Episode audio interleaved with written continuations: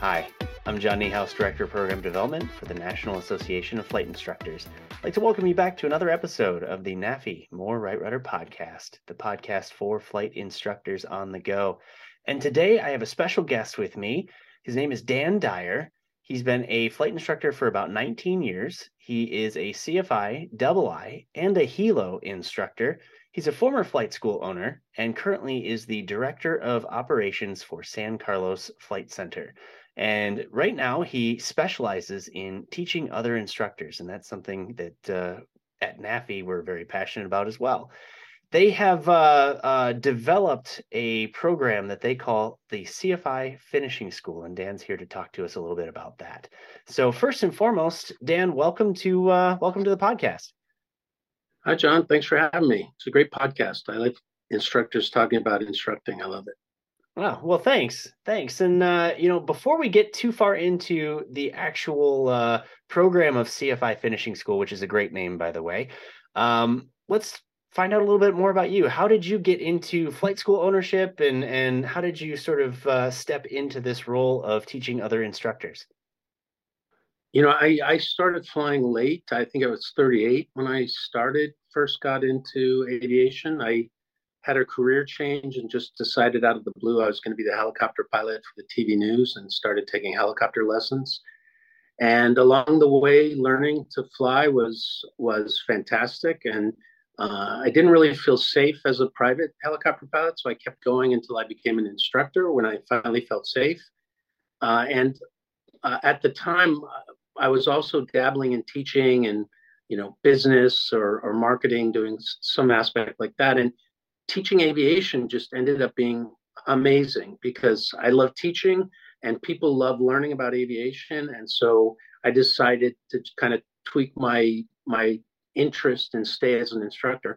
I got in an airplane and enjoyed teaching in an airplane and, and uh, taught as a flight instructor for many years and I probably still would be doing that if uh, I, the the school I was teaching at uh, it it just it, it just wasn't I, I, don't know fun enough. There were things that I kept butting heads with in terms of curriculum or or activities and planning, and so I just decided I was going to start my own flight school and try to be the best school in the country, and and uh, that was I did that. Uh, that was a, a big that was a really exciting journey, and along the way uh, when you own the school, you end up being chief pilot.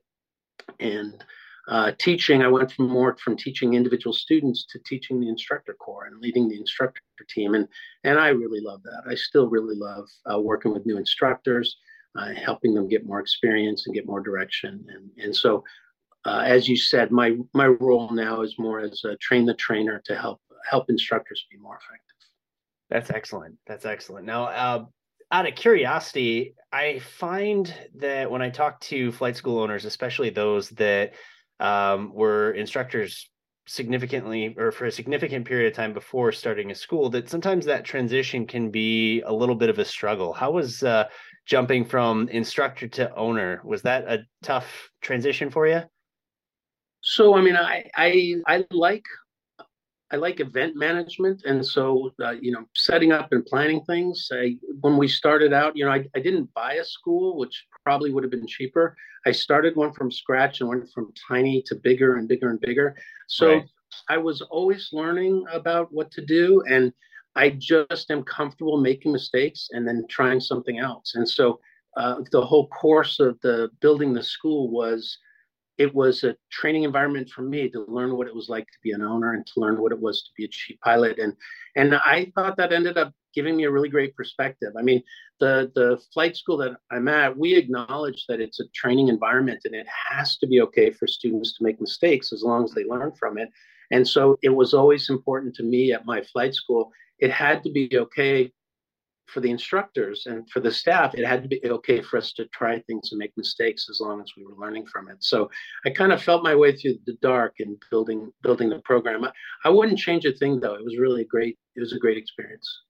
Comfortable making mistakes. I like that. I, I feel like that needs to be written on a tattoo somewhere or something. I don't know. So um, CFI finishing school. Tell me what that is and and how it came to be. So, so there's a lot of great CFI training programs around the country. I have friends who run schools and run CFI training programs, and and that's fine. We do. We've been teaching CFIs uh, at the Flight Center for a long time, but what we found is uh, th- this kind of came about as a result of our hiring process. We're we're known for having very effective instructors, and in our hiring process, we're constantly interviewing CFI applicants, and they just weren't coming up to to to snuff of where we're hiring. They didn't have the depth of knowledge, or they just didn't have the the right focus. And what we realized is CFI training programs they do really well at their goal, and their goal is to pass the check ride. Mm-hmm. Their goal is to pass the knowledge test and to pass the practical test, and that's absolutely fine. And it's a really important step, and you have to do it.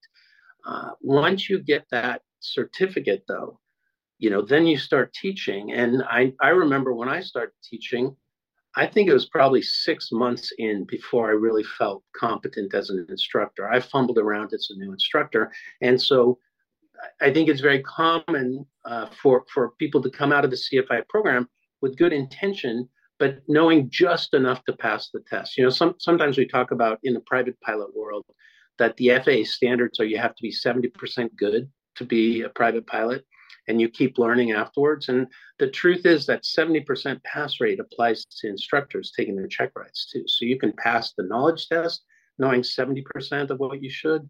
And even the uh, in terms of the check ride, you can you can maybe not know everything perfectly.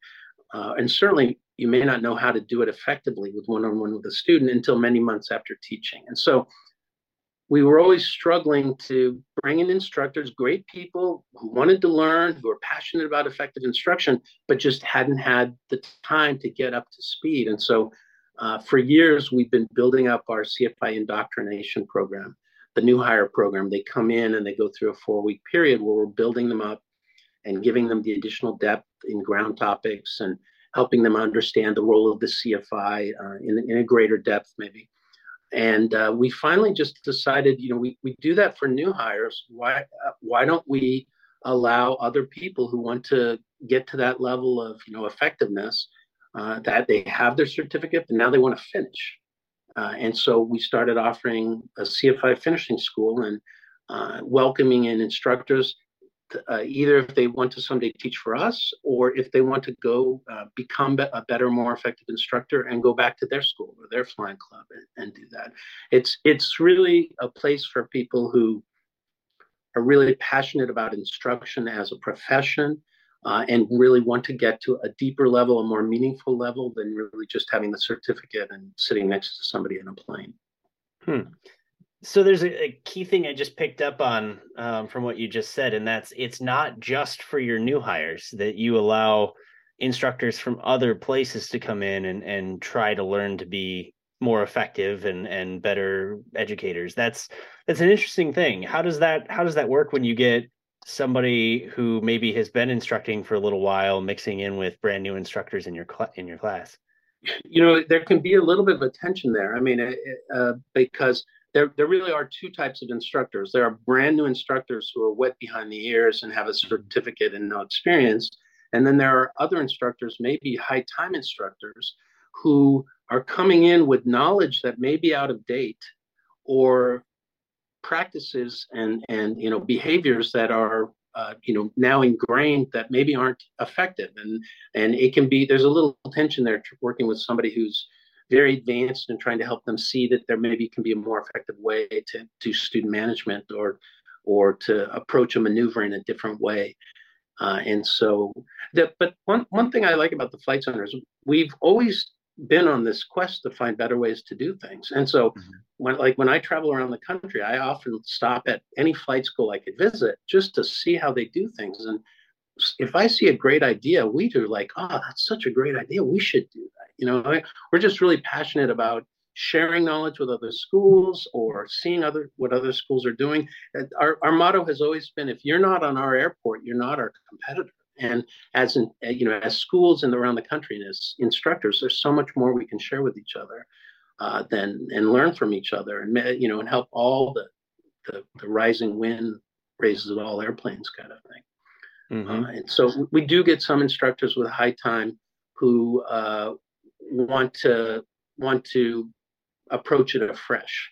Uh, that that doesn't always happen. You know, it, it's easy to get set in your ways as an instructor. This is the way I've always done it. This is the order I always do it, uh, and and um, and so it, much more. We probably get much more of new, brandly new minted instructors uh, with a new certificate. Maybe they're applying to schools and they're not getting hired anywhere, uh, and this is a way for them to get uh, you know, to to raise their personal level of competency so that they can get hired somewhere. Uh, we also occasionally get uh, people who are working on their CFI. Sometimes we've let in a CFI candidate, you know, somebody who's working hasn't taken the check ride yet. Although, really, when somebody's working toward their check ride, their focus needs to be on the practical test and the knowledge test, and and go get that, and then come to us, and we'll have a deeper conversation about what it is. You know, the I think the way to think about it is if you're an instructor, you, you might remember that you started teaching and you kind of made it up on the go and you just kind of clung in there and you hung on. And then about six months in, you start having conversations that are like at a meta level. You start having a conversation with other instructors like, you know, why do we teach stalls? What, what's really the essence of what's going on here? And so those conversations are what we ta- we spend a lot of time talking about at CFI finishing school, trying to bring that additional depth to somebody even before they've worked with their first student, so that they can maybe get a, a head start on teaching. That's great because I I like you remember my first uh, my first six months and uh, it's a lot to figure out on your own, especially if you're at a, a Part 61 school that may not do a lot of you know CFI indoctrination. It's it's all you and I did the best I could, and and I think I did right by my students, but uh, I think I could have done a little bit better too. So um, yeah, without a doubt. I mean, any instructor knows those first six months, first year, you are learning as much as your student is learning. It's different, but you are learning as much as they are. And I mean, I have very clear memories of going to senior instructors almost in tears and saying, I have no idea how to tell this guy how to land. You know, this guy is, you know, I remember one student was every time we did the climbing right turn in the pattern, the yaw just broke loose and was flying all over the place. And I hadn't processed anything at, at any sufficient depth that I knew what was going on. And I had to go to another instructor and say, you got to walk me through this. And so that's what See, CFI Finishing School is instructors helping instructors kind of at a deeper level. I love that. I love that. And there's probably a third group in there too, right? Do you get a lot of maybe instructors who are coming back to the profession? Maybe they've gone and done some other things and, and taken years off and come back to try to get acquainted or yeah that that's true we we have had that where somebody was you know successful in business and did something else with their life and now they're at retirement age and all what they really want to do is teach again and the the they they've been out of it for a while and they want to you know the acs is completely different now than it was when mm-hmm. they started and there's new maneuvers and yeah we do get people who want to reconnect with what's happening currently in aviation or to push themselves deeper than they did back when they, when they were training um, cool. you know we're, we're really we're we talk a lot about the role of the instructor and um, i think in a way that isn't really taught uh, or talked about in a lot of other programs because people just haven't had the experience with it. So, uh, an instructor who taught for a while and then went away, when they come back, they're ready to have that conversation about what it means. What what is this role of being an instructor, and how different is it from what people expect? And honestly, we're at the Flight Center. We think it's completely different from what most people think when they yeah. when they think flight instructor. So touching back on the program. People, I think a lot of people think being an instructor is like, you know, you can fly really well and you can sit in the right seat and then people will learn by osmosis. And and it's so different from that. So touching back on the program, and I think you you have hinted at this, but how is this different than sort of your standard instructor indoctrination for like a 141 school or a university or something like that? How what, what do you guys do that uh, makes this specifically a finishing school? So it probably it probably if i mean it it came out of our own indoc program. So it, probably has much in common with a 141 indoc program. We probably push way deeper on some advanced ground topics. Uh, we probably push way deeper on the purpose you know, uh, the, the, the maneuver training theory as opposed to just maneuver training. and so it's a it's a little bit more okay close the door we're all instructors let's talk about teaching. It's a little bit more than that as opposed to just saying do this if you put tab a in slot b then your student will pass the you know the 141 syllabus. And so it, it's a little bit more philosophical i think it's a little bit more uh, big picture so what kind of topics are you uh, referring to when you're covering these things so like like uh, so we, the program's divided into you know maybe four major categories but you know where there's like the role of the instructor there's a bunch of advanced ground topics there's a bunch on student management uh, and there's a bunch on maneuver you know flight training theory mm-hmm. uh, like in the ground topics i think there's a huge chasm of what somebody needs to know to pass the knowledge test and get their cfi certificate there's a huge difference between that and what you need to know to look a student in the eye when they say, What? You know, you say, Hey, here's here's the learning test. And your ability to know it at a depth so that you can present it in a way that gets past whatever their initial roadblock is, that you really do understand what's going on, way past rote. Uh, that that's that's something we have to spend a lot of time on. We had we have a list of things we call the 20 hardest private pilot concepts, and for years, we used it in CFI hiring. And most CFIs with a new certificate would get maybe four out of the 20 questions right. They've just never been pushed uh, very deep. I mean, if most new instructors, you ask them, what is density altitude? They will say pressure altitude adjusted for non standard temperature, which is the rote of the knowledge test yeah. And it's maybe how you calculate it, but it's it, it comes nowhere near answering what is density altitude.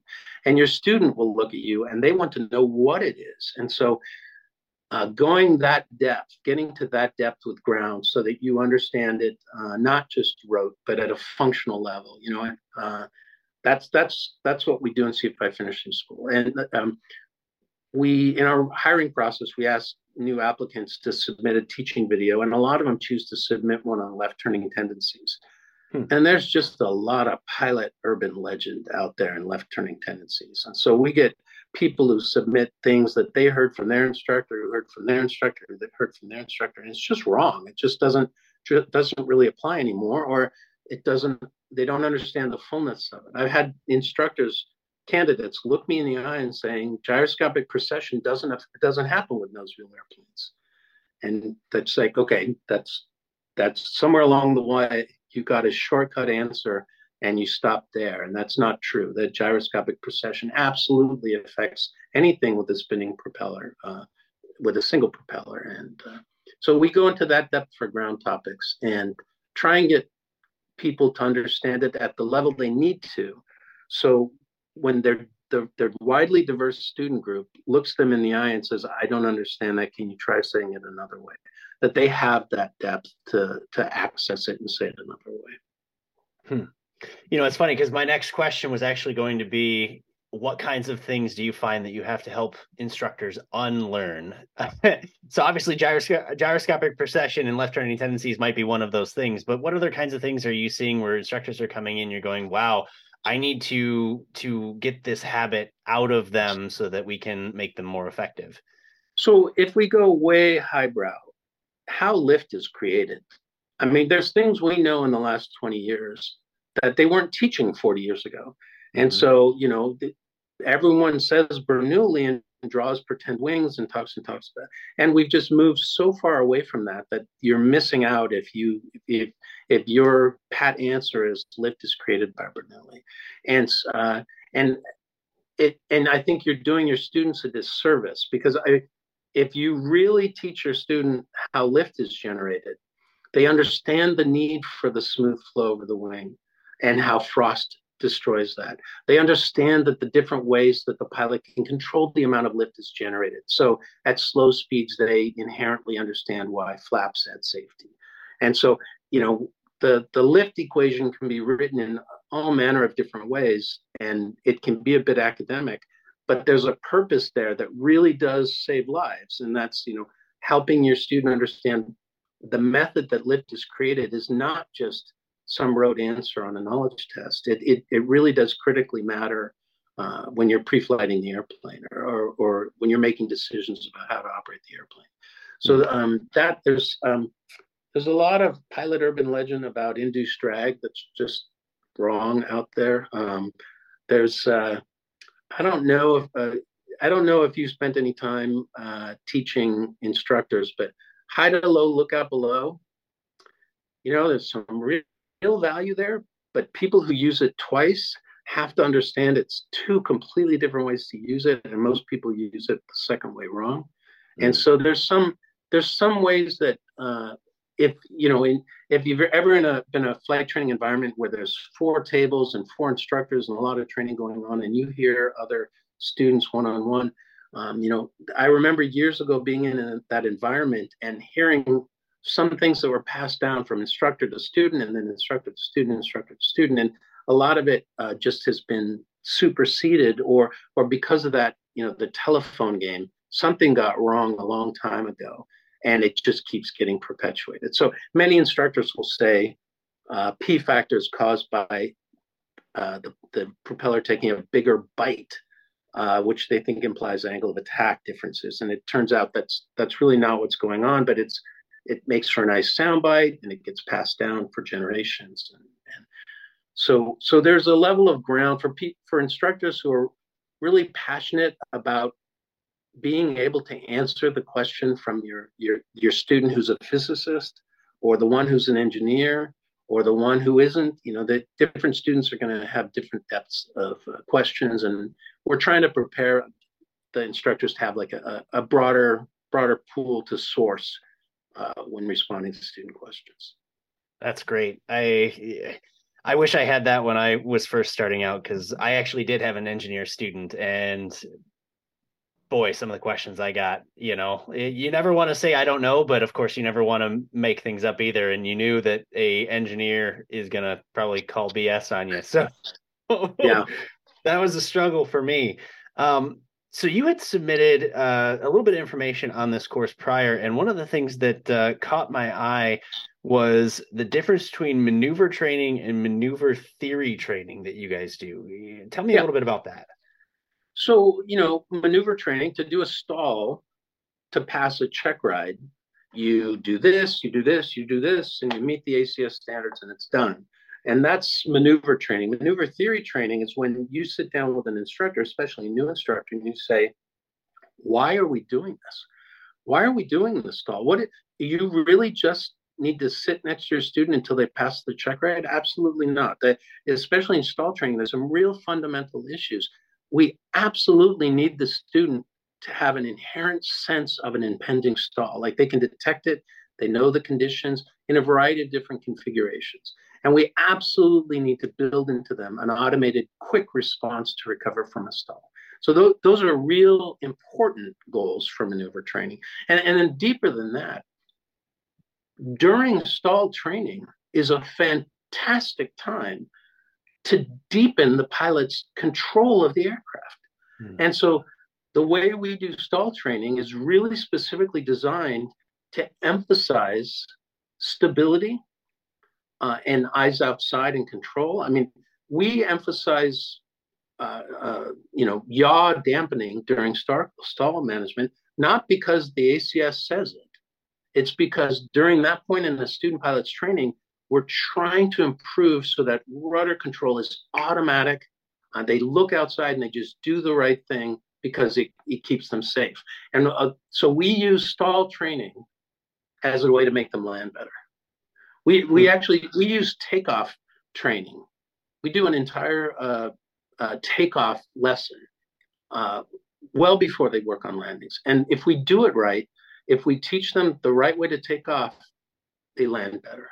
If we teach them the right way to taxi, they land better. So, so maneuver theory training, some of it is helping instructors realize it's not just sit next to them until they pass the ACS. There are some there are some interim goals for uh, you know airplane control and skills development that we're that we're working on the long game for. We're we're trying to build a pilot that has an instinctive safety and depth of aircraft control and uh, and so that's that's that's some of the things we talk about in maneuver theory training. And I, I I mean, it, it's just something we're passionate about. It doesn't it doesn't mean it, we may have it completely wrong, but sometimes I'll read or I'll hear stories of somebody saying that they can teach somebody to solo in five hours, and it just scares the heck out of me because I we we never let anybody in the runway environment. Uh, we we work on we don't do landings until we know that at altitude that they are completely at one with the aircraft mm-hmm. that they see the yaw, that they feel the pitch, that they can hold stable, that they can. And once they're complete master of the aircraft, we bring them down into a landing environment where they extend the mastery of that control in this kind of dangerous situation. And uh, we just feel like to do anything else, to, to, to put somebody into maneuver training without them master the, the prerequisite aircraft controls, it's just, uh, it, you're not doing them a service. You're not building in in not building any long-term uh, safety or aircraft control. You know, the, people I often get asked, what's the best way for a new instructor to, you know, to improve? I mean, they're, you know, talk to other instructors, of course, but honestly, you know, the aviation instructor's handbook, uh, that that book is really the difference between a good pilot and a good instructor. I mean, mm-hmm. a hmm. good pilot can do the stuff, but an instructor teaches, and that book I mean, there, there's some silliness in that book. There's some FAA acronyms and stuff. About half that book is a little bit silly, but half of it is pure gold to the instructor. The laws of learning are pure gold. If you don't understand how true they are and how powerful they are, uh, and you don't use that to inform the order you use in your syllabus,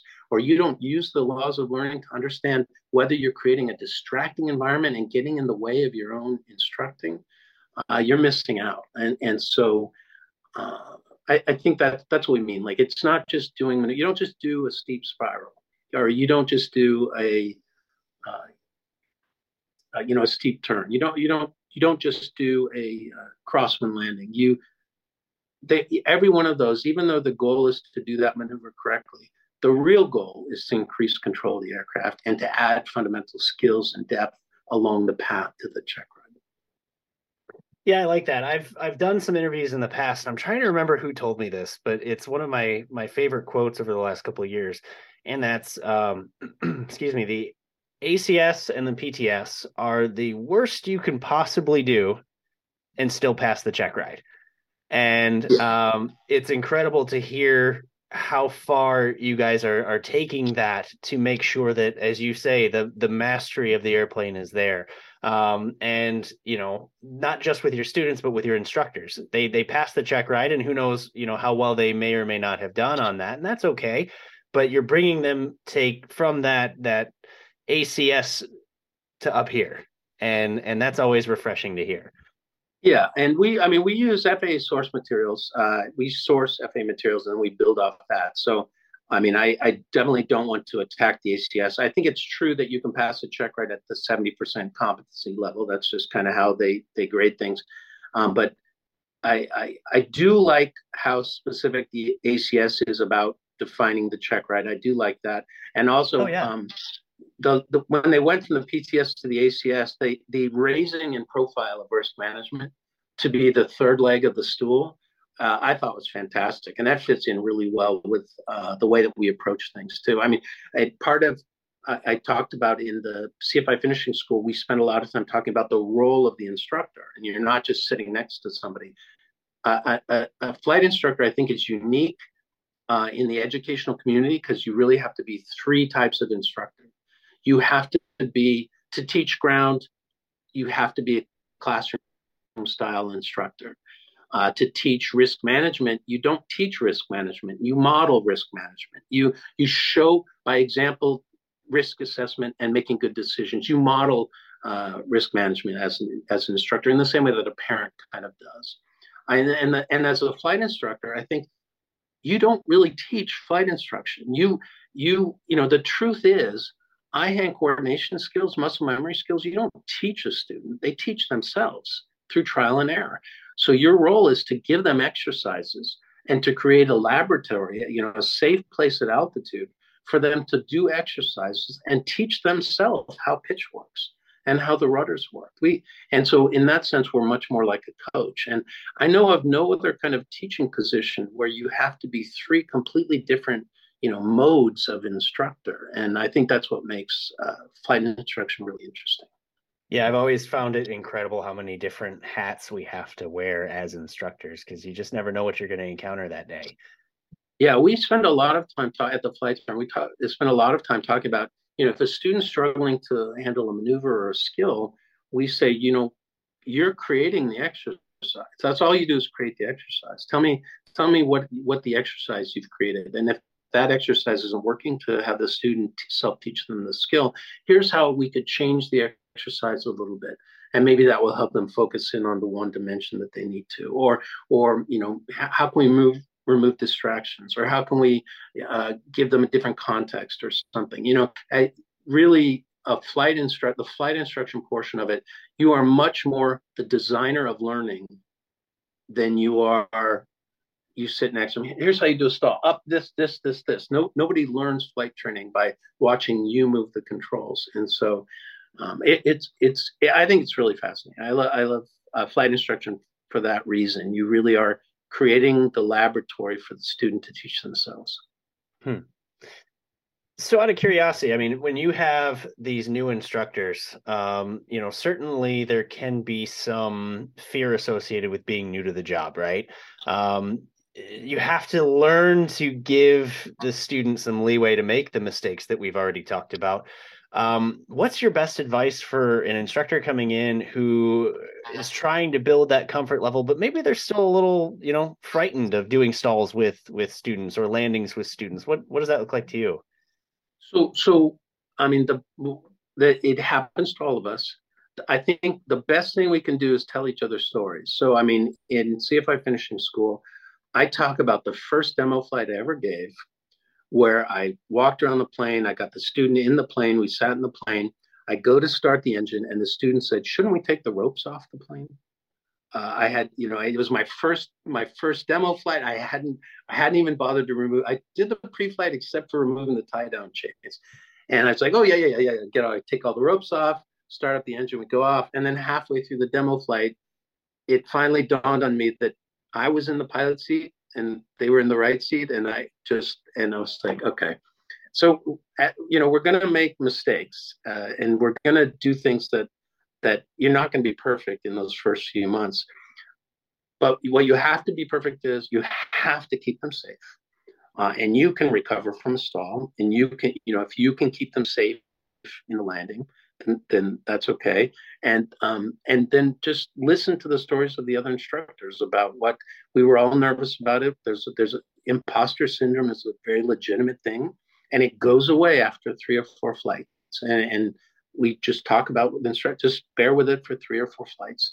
Uh, and the truth is, uh, you know, if you have a very strong syllabus and a school that supports you and adheres to the syllabus, as long as a new instructor is one lesson ahead in that strong syllabus, uh, and and that you know they understand that one lesson, they can be very very effective even from the very beginning. And um, and so so working mentoring from older instructors to younger instructors, or having having you know the school support you with with uh, training materials. Uh, we our syllabus that our students see uh, has two hidden sections for every lesson. And the two hidden sections, the only the instructor can see. One of them is teaching tips, where it goes into okay, here's how you actually teach it. Here's the here's the the exercises that seem to be really effective here. Here's the very common way to describe this, and and and all of that came just from other instructors. Anytime one of our instructors comes up with an innovation, a better way of saying something, or, or an exercise in the plane that makes it very easy for somebody to acquire a skill. We just drop it into the, the the legend book, the instructor guide, where you know all our best learning from old to new is passed. Uh, and and uh, but but the it's never going to go away. You're going to be a new instructor. It's, but if if you do everything right after a couple flights, it starts it starts to go away. And also you realize that you really are being effective that you're being too hard on yourself. You are being effective. They are learning fundamental skills. You are keeping them safe. You're helping them reach their goal. And uh, it, it goes away after a few flights. Yeah, I like that. And and I'm assuming that built into that, one of the sort of passion projects for NAFI here is instructor professionalism. Um, you know, what kinds of things are you sort of baking into these lessons about uh, instructor professionalism in the industry? Uh, we talk about just you know there's what professional means in terms of like timeliness, you know, and appearance and mannerisms and all that. Uh, with regard to uh, flight instruction, I think it's we spend a lot of time talking about how you know being the coach in the plane means giving feedback in a way that grown up adults may not be used to. And so there's a lot of really bad ways to give feedback or unprofessional ways yeah. to give feedback in the air uh, that, that may inadvertently destroy the lesson. Uh, you know, if you as the instructor guide, give them some feedback of something that's not critical to the lesson at hand, you've distracted them, and we may we may lose the the value of that session. So so we do talk about um, uh, being professional. We talk we talk about student management uh, with regard to here are some common student emotional situations and why how you need to be you know uh, uh what's the word um cognizant uh, maybe? not, not passive but you you you don't react to it right? There's yeah. somebody's going to some people are very hard on themselves as students and may lash out and you know how how to deal with a student that's you know projecting or something. You have to be um,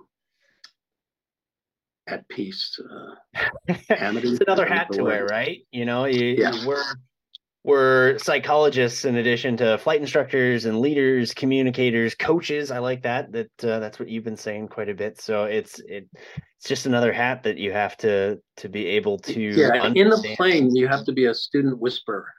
Yeah. Uh, you know if they and you have to watch the maneuver and watch the student and somewhere in there is the grain of what went wrong and you have to see it and go, okay, let's try that again. But we're going to do the first, hold that first maneuver a little bit longer until you're stable, and then go on to the next thing. Or, or um, you know, even as simple as understanding, uh, you know, you as an instructor, you have a great bandwidth for stimulation, and you can be listening to traffic and uh, radio calls, uh, and have it not throw you off your game, but a new student who's at the edge of capability may be rattled by every traffic call that goes off. And understanding that because of that capability difference you need to maybe have the radio down or or figure out a way to have the radio only playing in your ears or something like that or go into an area or where you know you, you, you have less traffic to worry about or something. So it, that's that those those are my favorite conversations when an instructor, maybe a new instructor, maybe an advanced instructor, will come in and say, "Here's what's going on. We're working on this, and here's what's happening, and here's where the student seems to be stumped.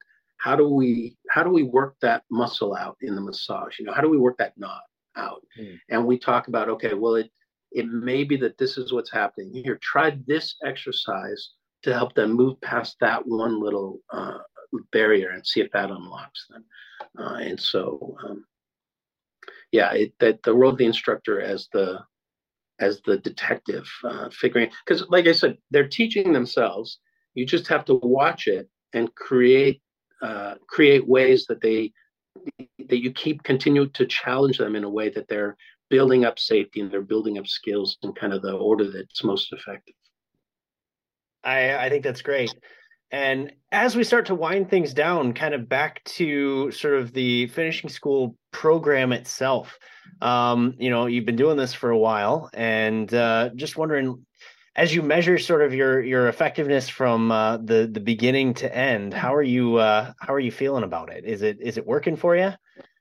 It yeah, be. I mean, we we we talked about it for a long time before we started the program. We'd always been doing the uh, in-doc program uh, and we've always done CFI training, but we never we hadn't really approached it as an isolated, uh, a separate training program, and, and, we've we've been really happy with it. Now, you know, when people are applying to be instructors, uh, we don't really know anything about them and we're trying to see what their ability is we try to see what their passion is we try and see what their professionalism.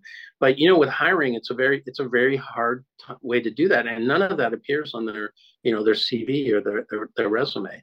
And so we've been really happy in that the finishing program gives us a chance to see people who are instructors to uh, to see how well they take in new information, to see how they can approach kind of the big picture thinking we're talking about.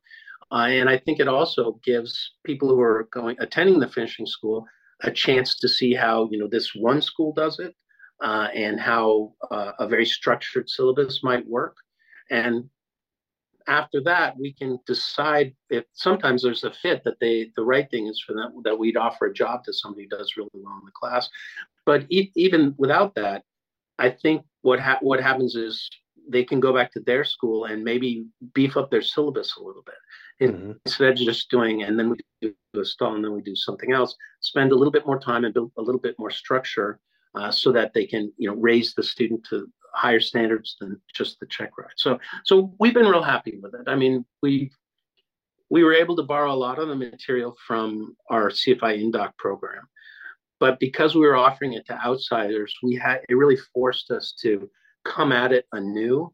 Uh, mm-hmm. and think of that about it in a way that somebody that was going to go back to their school would get the fuller experience. And so that that we did create several modules that we just all ate and breathed it. But we had to create a, a module so that uh, for somebody that was new to it, how could they take value and, and take it back to their school? So, yeah, we've been very happy with it, and and it's very much fits in. Like I said, we just think aviation is so fun and teaching is so amazing, and just if there's any way that any other school can benefit from what we're doing or that anybody that knows a better way to do something wants to share with us we love that exchange of information. And so, welcoming in outside instructors uh, to our program, even if they go back to another school, has been, uh, we just love it. So, if I want to do this, um, how long is it start to finish? We do it in a four day program. There's an option to do um, um, in flight training for for instructors that want to actually see how we break down some of the flight maneuvers and some of the specific exercises we do, uh, or uh, how to approach it in a deeper way. We'll do in-flight training, so some people may stay a day or two after that to do more flight training.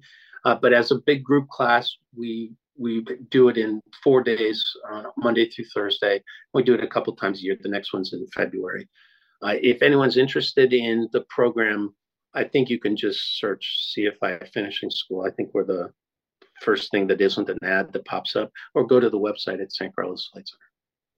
Okay, yeah. So um, you told me looks like the next one is uh, February 6th through 9th. And then the one after that, if it's too soon for you, if you're interested, then one after that is in May of 23. So a few months down the road. Um, can you say that website one more time?